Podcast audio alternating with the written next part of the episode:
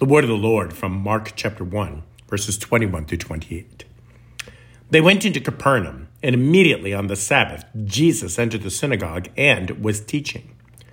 And they were astonished at his teaching, for he taught them as one who had authority, and not as the scribes. And immediately there was in their synagogue a man with an unclean spirit, and he cried out, What have you to do with us, Jesus of Nazareth? Have you come to destroy us? I know who you are, the Holy One of God.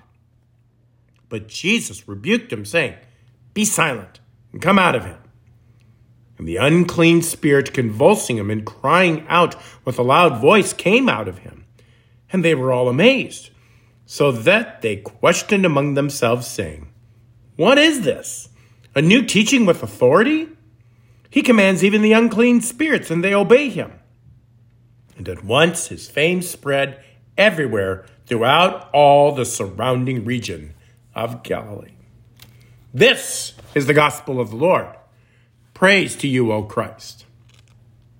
Grace, mercy, and peace be unto you from God our Father and our Lord and Savior Jesus the Christ. Amen. The text for our gospel proclamation is the Gospel of Mark passage I've just finished reading for you and serves as the basis of our theme for the fourth Sunday after the Epiphany. Nobody knows better. Today, in our gospel, Mark uses a characteristic word that can mean two things based on its context. The word you see in the text today is translated as immediately every time you see it. And while that is correct, it does also mean straight away or without distraction depending on the context. And it really speaks to the power, immediacy, and absolute focus of Jesus as Mark describes him throughout his gospel account. So today we too, without distraction, see our Lord at work and wonder at the curious way he allows himself to be seen for who he really is.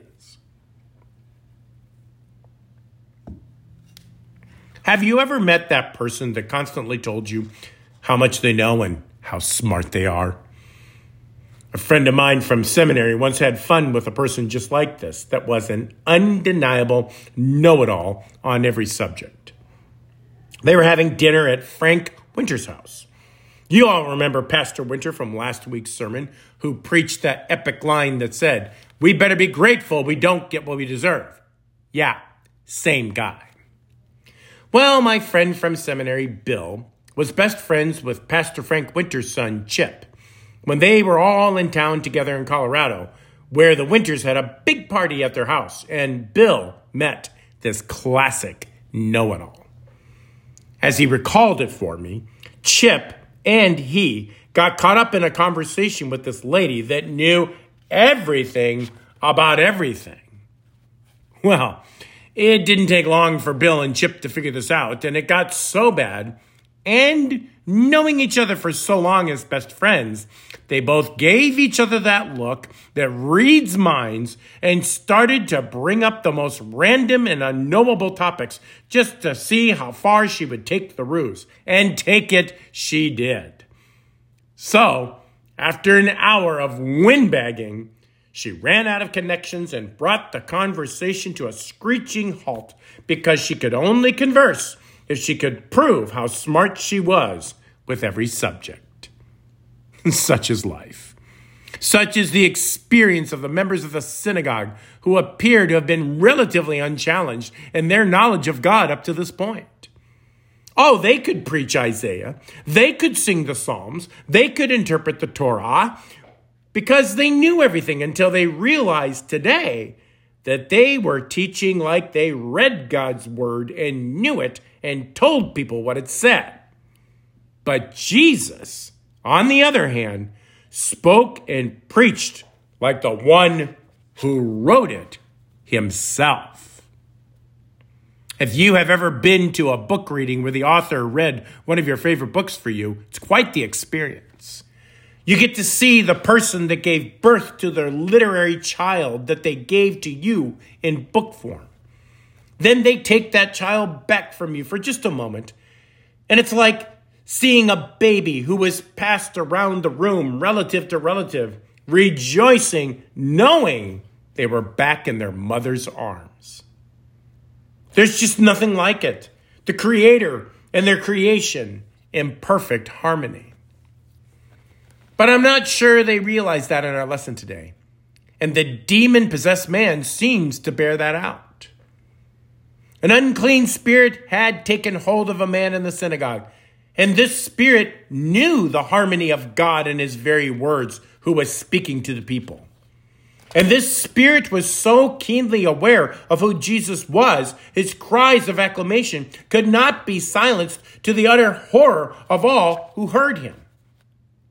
You know, it's a bad day for your spiritual life when Jesus comes into your presence and an unclean spirit recognizes him for who he is before you do. So, let me get you caught up and summarize where we are at this point in the narrative. Number one, Jesus arrives, and the know it alls don't appear to know him at all. Number two, the unclean spirit cries and not only knows him, but knows what Jesus can do because of who he is. Number three, Jesus, up to this point, and pretty much throughout the narrative and the rest of the gospel, doesn't say who he is. In fact, interestingly enough, Jesus never proclaimed that he was the Messiah or the Son of God, but let men draw this as a conclusion. And when they drew it, either in hostile or in believing fashion, then he substantiated it. Oh, how I love that! The king of the universe took on the form of a servant, never forcing his adulation, but rather letting people discover it all on their own. I've seen so many famous people do this very thing. Now, I know we've all seen the character that gets pulled over by the police or hauled at the door of the famous club or denied entry at a hotel resort, and then the poor security is forced to hear their ugly diatribe that inevitably ends with, Do you know who I am? I could have your job ended right now. Yeah, we all love to hate that person. No, I'm talking about the humble, famous people that are way bigger than any of the aforementioned nitwits. And the last thing they would ever do is humiliate the people just trying to do their job. These are the rock stars that aren't given entrance to the stadium right before the concert starts because the security didn't know who they were and the rock star forgot their ID badge. They just smiled and patiently waited for the manager to come along and let them in. These are the famous speakers and political pundits that are told they are in the wrong place on the stage and have to wait in the green room with all the other B list speakers when they know full well they're the main event. And instead of telling someone off, they go back to the room and patiently wait until the stage producer finally finds them and gets the show on the road with their keynote address. These are the movie stars who had a private party reservation, but the hostess doesn't realize who they are and makes them wait outside until a table is available, like everybody else. And they smile and they nod and they wait outside until their manager comes and finds them and puts them in their place of honor. Almost immediately, those poor workers who messed up are threatened with losing their jobs, and the movie star, political pundit, and rock star immediately intervene and say, It's fine. They didn't know. They were just doing their job. Let's give them a break. And your heart melts at their compassion and humility. Obviously, many of us wish there were more famous people like these. But I say, we have all this we need in Jesus. For even though Isaiah, John the Baptist, and even the eternal Father in heaven told everyone who Jesus was, Jesus showed the ultimate humility by living with the humble and traveling with the common rabble of every community he went to. Even though Jesus had the power to destroy this poor man possessed with an unclean spirit, Jesus simply rebuked the spirit and let the people talk about his actions throughout the country. Even though Jesus should have been at a banquet feast seated with kings and emperors at his feet, He sat on beaches with fish he caught with his own hands, or with crowds of thousands with barley loaves he broke for them to eat first. Even though he deserved adulation as God in their midst, he submitted to the whip, the humiliation of carrying his own cross to his own humiliating death, like a lamb that is led to the slaughter, and like a sheep that is before its shears is silent.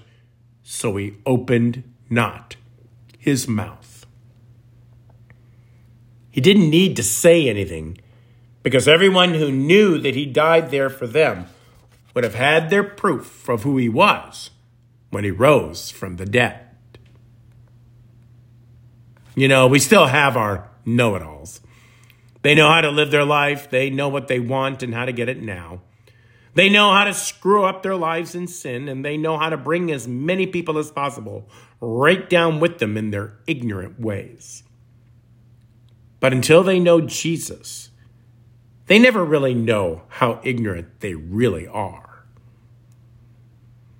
We still have our unclean spirits. But until we come into the presence of Jesus, we have no opportunity to be cleansed of that which makes our souls filthy and vile in our eyes. But above it all, we still have that man that went and proclaimed his gospel at that humble little synagogue church in Capernaum and never asked to be recognized, memorialized, or aggrandized. And that's because he was saving all of that for us. He took our shame and gave us his fame. He took our sins so that we could be with him and redeemed our sinful condition so he would receive our admonition. He did it all because no one knows better how to love us forever. Now may that peace which surpasses all understanding guard your hearts and your minds in Christ Jesus always. Amen.